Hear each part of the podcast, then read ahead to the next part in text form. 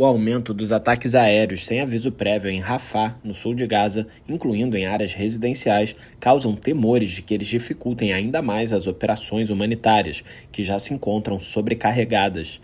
O alerta foi feito nesta segunda-feira pela Agência da ONU de Assistência aos Refugiados Palestinos, UNRWA.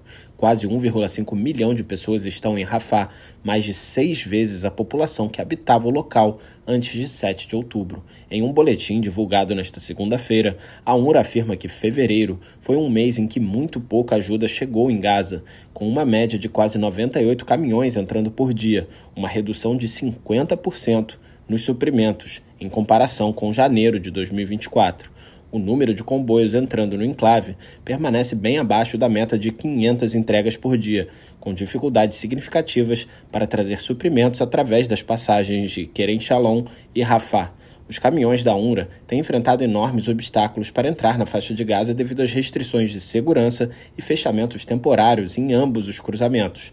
A agência afirma que a segurança para administrar a travessia foi severamente afetada devido à morte de vários policiais palestinos em ataques aéreos israelenses recentes, perto das passagens fronteiriças. Em um discurso na abertura da 55ª sessão do Conselho de Direitos Humanos em Genebra, nesta segunda-feira, o secretário-geral da ONU repetiu seu apelo por um cessar-fogo humanitário e pela libertação imediata de todos os reféns.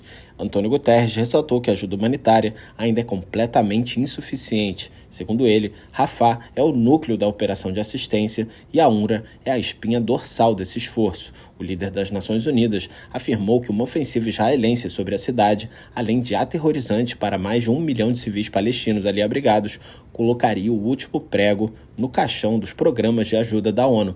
O comissário-geral da UNRWA, Felipe Lazzarini, comentou a redução de 50% na ajuda humanitária que entra em Gaza, destacando que os principais obstáculos são falta de vontade política, interrupção dos pontos de passagem, falta de segurança devido a operações militares e colapso da ordem civil.